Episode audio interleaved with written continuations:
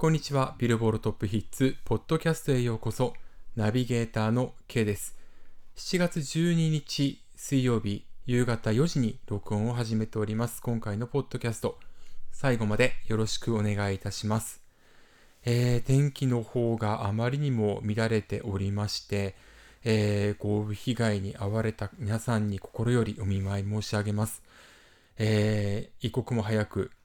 通常の生活に戻ることができるよう願っております。えー、自分の住んでいる青森県南津軽もですね、今日、昨日、非常に強い雨が降りまして、昨年本当にあの近くの川が増水までいかなかったんですけれども、本当に怖いなっていうことを経験しましたんで、えー、本当にね、これ以上被害がないっていうか、豪雨が生まれないことを願うとともにですね、ちょっと万が一の際を想定して動かなければいけないなと、えー、備えなければいけないなということを感じています。ちなみにあの音楽チャートを毎日追いかけているとですね、特にこの豪雨ですとか台風ですとかの被害があった、えー、その際は再生回数がやはり大きく下がるという傾向があります。えー、とてもじゃないけど音楽を聴いてる場合じゃないと。まあ、もちろん心を収める、えっ、ー、と、落ち着かせるために音楽を聴くっていうのもね、もちろんあるんですけれども、なかなか平常の生活に戻るまでは、えー、音楽ですとかエンタメどころではないということはよく、えー、数字からもわかります。えー、本当にこれ以上被害が起きないことを心から、え願っております。自然災害、まあ、どっかで起きるということはあるにせよ、ちょっとね、最近起こりすぎっていうのはありますんでね、ちょっと心を痛めております。えー、あと音楽業界に関しましては、えーまあ、エンタメ業界全体、メディアも含みますけれども、えー、性加害問題っていうものがありまして、まあ、亡くなった人がその加害者であるということで完全な解決はできないとしても、本当にこれはきちんと解決をさせなければいけないことだというふうに思っているんですが、まあ、それに関連して今、あるミュージシャンとある音楽プロデューサーとの確執が起きている。で、この1週間、その以上ですね、その動向を追いかけていると、まあ、世論もかなり、えー、音楽プロデューサー側に対する擁護とミュージシャン側の非難っていうものがかなり極端になっているなというふうに思っておりまして、で自分がちょっと見方を示したところ、結構反論って言いますか、もういただいているんですけれども、ちょっと詳しくはね、この辺については、うん、まとめて文章にしたいなと思いながらも、ちょっといろんなその声の、えー、当事者のみならず、その、まあ、応援する方の言葉の刃っていうものに触れるとなかなかちょっと触れるのも辛いなっていう状況だなというふうに思っているので、ちょっと今の自分の願い簡潔に述べるならば、うんと、性加害問題と事務所のその契約解除の問題を当然分けて考えなければいけない。ただまあ、あの、完全に分けられない部分って当然あるんですが、で、あの、きちんと裁判だったり話し合いの場を設ける必要はあるなというふうに思ってまして、当事者同士の発信の場が条件というか状況が環境が完全に異なっていることも片方の擁護、まあえー、っと強い支持と片方の非難っていうことにつながってるなという印象があります。このポッドキャストだったり自分が日々書いているブログイマオトで、えー、K-POP の新鋭の、えー、女性ボーカルグループ、ダンスボーカルグループの5050が、まあ、キューピッドで世界を席巻しているよということは以前からお伝えしているんですが、実はこの5050、現在裁判の真っ只中にあります。えー、これは、これを録音している日の前の日にえー、上がった K スタイルの記事、えー、5050大ヒット曲キュービットの収益として約3億円がグループへ、報道に事務所がコメントっていう記事があるんですが、その記事の最後にこんなことが書かれています。5050は先月、専属契約効力停止仮処分申請をソウル中央司法裁判所に提出したと。4人のメンバーは先月、えー、6月28日に法律代理人である、えー、法務法人有限会社、えー、バランというんですかね、BARUN を通じて、えー、アトラクト、えー、これは所属していた事務所ですね。ここが契約違反をし、信頼関係の崩壊をもたらしたことによる措置だとして、透明ではない生産、活動が難しい健康状態を明らかにしたにもかかわらず、一方的に強行しようとしたことなど、契約上の義務を履行しなかった様々な事情について問題を提起したと明らかにしていると。で、ここから今裁判が始まって、えー、かなり両者のちょっとどうなるかっていうところが見えてこないっていう部分はあるんですが、えー、ただ、まあ、韓国の法、えー、司法の司法の状況ということもあるんでしょうけれども、迅速に裁判が始まっている。で、それによって、50-50という才能が、今、ワーナーから、えっ、ー、と、ワールドワイドにデビューをしようとして、で、しかも、えー、バービーのサウンドラックっていうのは4月21日にリリースされる。えー、バービーの映画は7月にアメリカで公開、それから日本では翌月ですかね、公開されて、えー、主演俳優ですとかが来日することもどうやら決まっているというその状況にあって、まあ、その前にといいますか、早い段階で、まあ、えー、事務所との問題っていうものをうまく解決しようとしているっていうことが伝わってきます。なので、えー、外でこう、話すというか、一方的に話すというよりは、だったらやっぱり話し合いの場を裁判でもいいので設けることが必要かなというふうに思ってます。どうもその辺がなかなか見えてこない。まあ片方のミュージシャンに関しては SNS をやっていないしやらないというスタンスでもあるので、なんでラジオが唯一の場所なので音声配信になっていると。で、そこでその、えー、なんだ、いわゆる棒読みだみたいなことも言われていたりする。で、一方で、えー、その事務所から解除された、えー、音楽ジャーナリ、えー、プロデューサーの方に関しましては、その文章で書かれていて、で、支持する方からすれば、練られている文章だっていうふうに書かれているんだけど、その音声で発信するよりも、文章の方が、おそらくね、練ってというか、創意工夫で書くことはできるのかなとも思います。なので、お互いのその条件っていうものを均一にするという意味でも、そこは裁判という場所でやった方がいいのかなというふうに思いますし、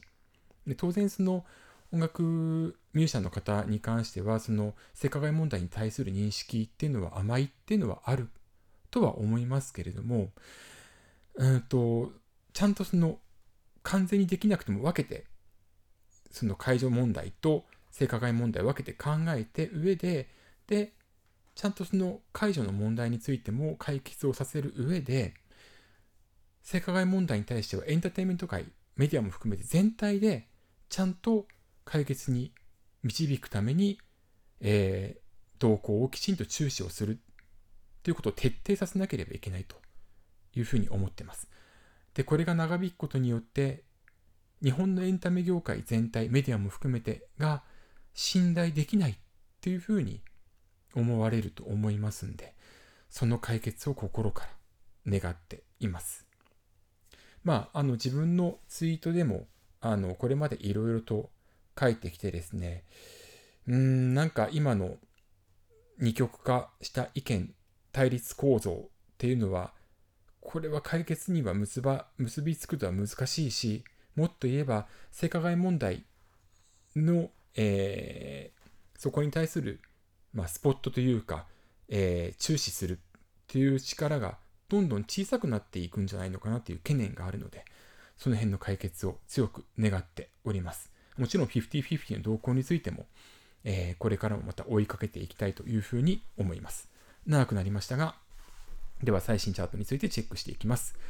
まずは日本時間7月11日火曜日に発表されました。7月15日付アメリカビルボードソングチャート HOT100 からトップ10まずは紹介します。10位先週から4ランクダウン Toothy フェバリットソング。9位選手から1ランクダウン Taylor Swift フィーチャリングアイススパイスカルマ。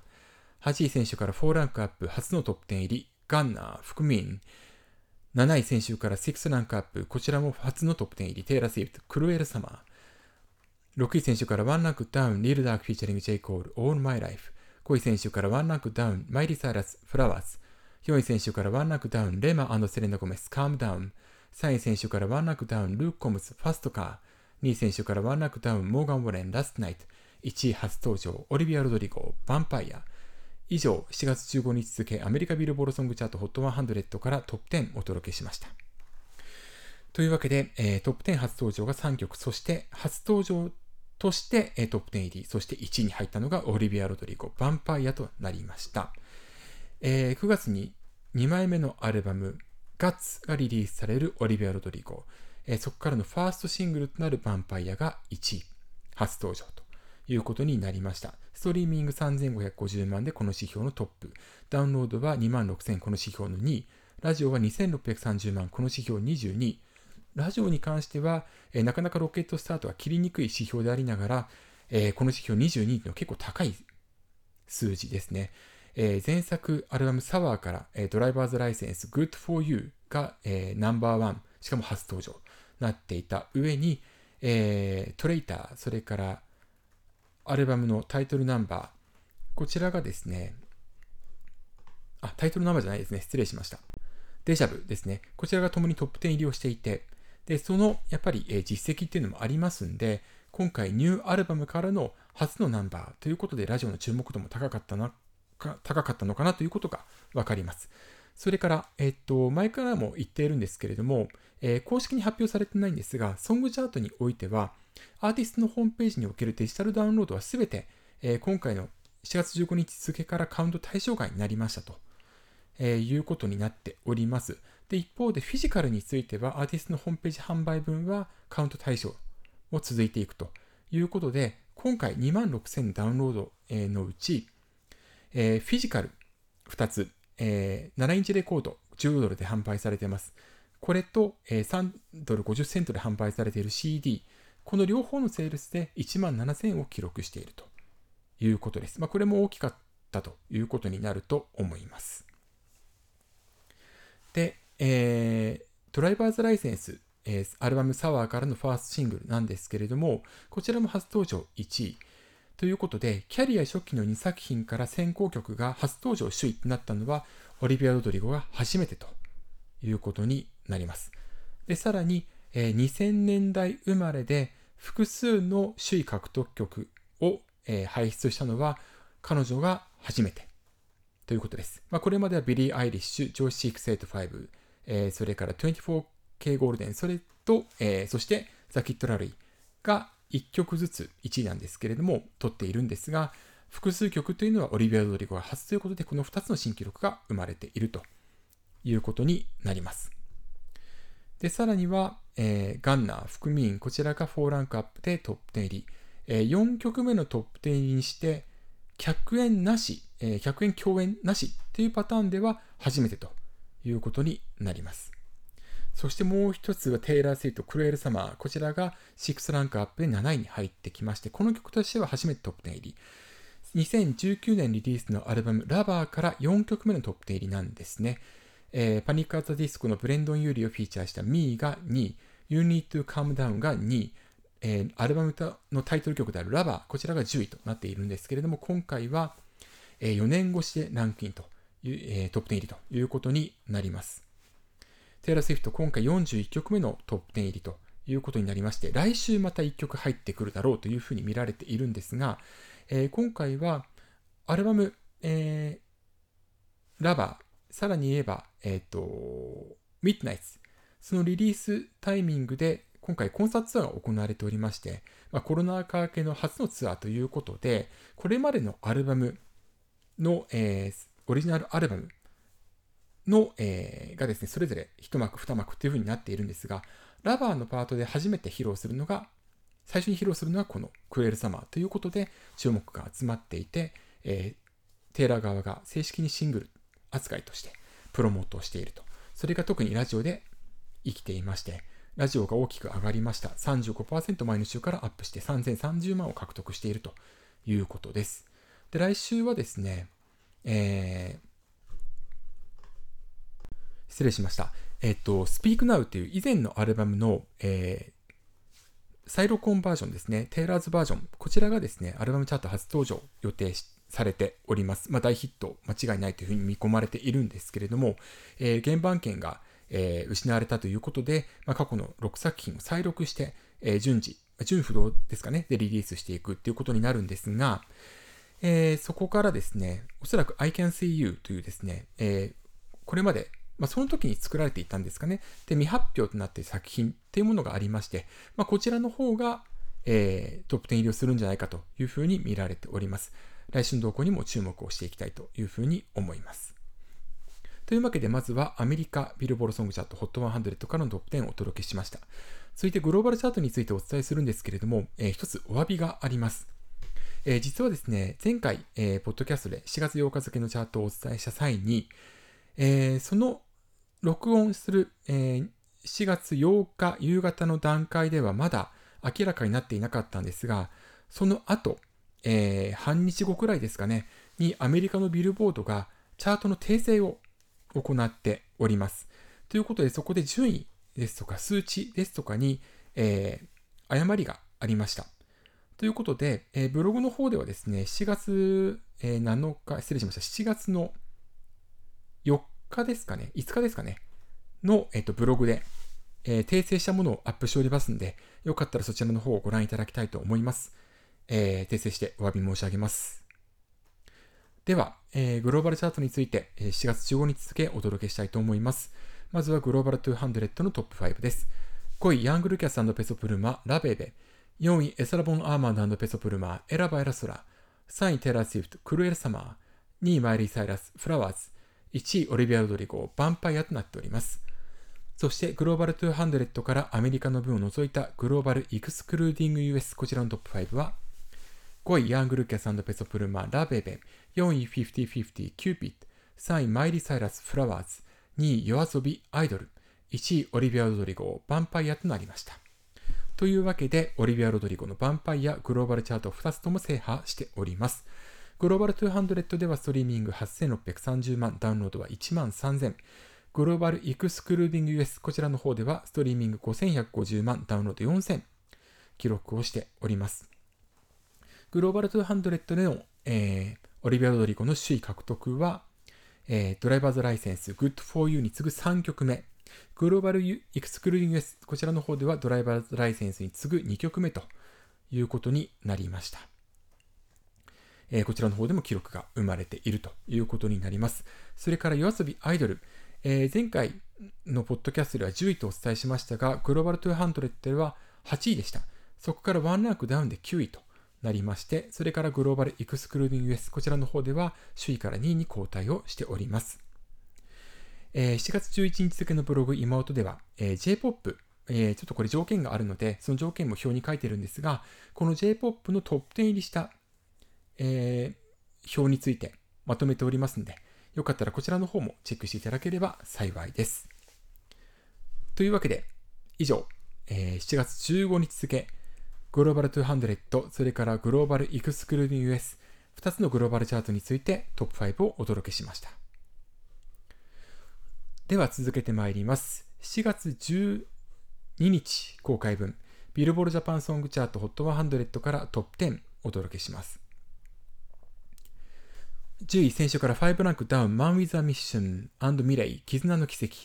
9位先週から7ランクダウン、櫻坂46、Start over。8位初登場、キタニタツヤ、青のすみか。7位先週から3ランクダウン、スピッツ、美しい鰭。6位先週と変わらず、 Vaundy、怪獣の花唄。5位先週から3ランクアップ、ミセスグリーンアップル、 Magic。4位初登場、 OCTPATH、Sweet。3位初登場、SKE48、好きになっちゃった。2位初登場、トラビスジャパン、キャンディーキス。1位選手と変わらず、初登場から13連覇達成です。夜遊び、アイドル。以上、7月12日公開分、ビルボールジャパンソングチャート HOT100 からトップ10お届けしました。ということで、えー、結構大きく今回動いたトップ10なんですけれども、4曲が初登場を果たしております。えー、この4曲の動向は結構大きく異なるんで、これはあのブログ妹でまとめていければなというふうに思っております。えー、その中で、夜遊びアイドル、えー、こちらがですね、初登場から13週連続の首位ということになりました。連続の首位記録では、えー、最長を更新しているのみならず、えー、総合の不連続を含む、えー、最多首位記録でも、オフィシャルヒゲダンディズム、サブタイトルの13週に並んで最多タイということになりました。で、ポイントがですね、えー、未だ1万7000ポイントを超えているということなので、来週はおそらく確実に、えー、1万ポイントを、えー、超え、大きく超えて、最多記録を更新するというふうに思われます。で、一方でポイント前週比は88.5%、1割以上ダウンしているという状況が続いています。えー、フィジカルセールス加算3週目ですかね。ということもあるとは思うんですけれども、ちょっとこの、えっと、ポイント前週比、えー、ロングヒットする曲でしたら、だいたい1割以内に収めることが多いという印象がありますので、ちょっとこの数字のダウンっていうのは気になるところではあります。ただ、えー、今後、本当に強い曲が出てこない限りは、年間チャートの制覇はほぼ間違いないというふうに思いますので、どこまで数字を伸ばした、伸ばしていくかっていうところに注目をしていきたいというふうに思います。えー、それと注目はですね、ミセスグリーンアップルですね、本当に強いという状況です。えー、今回アルバムチャート、えー、に、え、アンテナ、こちらがですね、2位に初登場を果たしました。えー、1位が Tomorrow by Together のスイートとなっておりまして、まあ、フィジカルセールスが非常に強い、えー、作品なんですけれども、ダウンロード指標ではアンテナが首位ということになっておりまして、総合2位ということになっております。ちなみにスイートは、えー、ダウンロード指標3位ということです。えー、そして、えー、このアンテナ収録曲、それから過去曲がですね、ポイントを伸ばしてきています。アルバムのリード曲となるマジック、こちらはですね、えー、今回5位に入っておりまして、ポイント編集比は43.2%アップしております。でさらにケセラセラ、こちらは11位に入っておりまして、ポイント編集比3.9%アップ。えー、過去曲ですけれども、青と夏14位になっておりまして、こちらは8.7%のアップ。ダンスホール、えー、こちらは16位、ポイント2.9%のアップ。というふうになっております。さらにソランジ、えー、31位、こちらは13.4%アップということなんですね。えー、点描の唄、こちらは1.2%アップ、えー、45位に入ってきているということです。で、あの、トゥモローバイトゥギャザーがアルバムチャートを制した、えー、フィジカルセールス30万超えですかね、果たしたということもあって、最終的に、えー、トップアーティストチャート、アーティスト100は、トゥモローバイトゥギャザーが1位、ミセスグリーンアップル、えー、悲願の首位ということはならなかったんですけれども、2位という状況で、えー、指標構成で言うとですね、トゥモローバイトゥギャザーがフィジカルセールス1位、ダウンロード16位、ストリーミング28位、ラジオ62位、えー、動画再生86位、カラオケが100位未満というふうになっております。失礼しました。300位未満ですね。えポイントは加点されていないんですが、一方、ミセスグリーンアップル、フィジカルセールス2位、ダウンロード2位、ストリーミング1位、えー、ラジオ1位、動画再生2位、カラオケが5位ということで、えー、すべ、ての指標が10位、や、5位以内ですね、入っているということで、トゥモローバイトゥギャザーが、えー、フィジカルセールス、まあ、だけでその差をひっくり返しているということになるので、ちょっとこの点に関して言うと、まあ、もちろんトモローバイトギャザーアルバムのリード曲がですね、今回ソングチャートに入っているということはあるんですけれども、ちょっとこの辺から、やはりあの、アルバムチャート、ソングチャートをこれ合わせたチャートになっているんですけれども、アルバムチャートがいかにこう所有指標、まあのみで構成されているのもあるので、所有指標に強い作品がアーティストアーティストチャートでも上位に来るという傾向があって、ちょっとこの是非というのは考える必要があるのかなというふうにも思っております。もちろんこれはあの、 TOMORROW X TOGETHER が悪いっていうことでは全くなくて、ただ来週どうなるかっていうことは注視していく必要があるということはお伝えをしたいというふうに思います。あとは、えー、今回2位にソングチャート Travis Japan Candy Kiss が入っておりまして、今回 LINE ミュージック再生キャンペーンの影響も大きく、えー、ストリーミング指標は18位というふうになっております。だんだんあの、まあ、今回3曲目のシングルリリースということになるんですけれども、えー、だんだんこう、そうですね、デジタルに強くなっていってるなという印象はありますが、えー、Spotify ではこのキャンディーケース200以内にまだ入っていないデイリーでっていうこともありますので、今後他の、要は LINE Music 以外の、えー、キャンペーンを行っていないサブスクサービスでどこまで強くなれるかっていうところが課題というふうに言えると思います。で、えっと、桜坂46スタートオーバー3週連続トップ10入り、フィジカルセールス加算2週目となる今回、えー、総合9位となっておりまして、ストリーミングも9位に入っているんですが、今後この作品が LINE ミュージック再生キャンペーン終わった後、その効果がなくなった時にどこまで残っていくかっていうところも注目をしていかないといけないというふうに思います。まあ、それを踏まえた上で真の社会的ヒット曲になるか、ロングヒットに至るかどうかを見極めていく必要があるというふうに考えております。まあ、この辺はまた改めてブログの方に書いていけたらというふうに思っております。というわけで、以上、7月12日公開分、ビルボールジャパントソングチャート、失礼しました。ビルボールジャパンソングチャート HOT100 からトップ10をお届けしました。というわけで、えー、今回のビルボールトップヒッツポッドキャストをお届けしました。いかがだったでしょうか？台本がないという状態で書いておりまして、しかもあの今回トップ10、ビルボールジャパンの発表した後に、ビルボールジャパンあの画像付きトップ10のツイートを上げていくんですが、それが全部あの差し替わっていましたんで、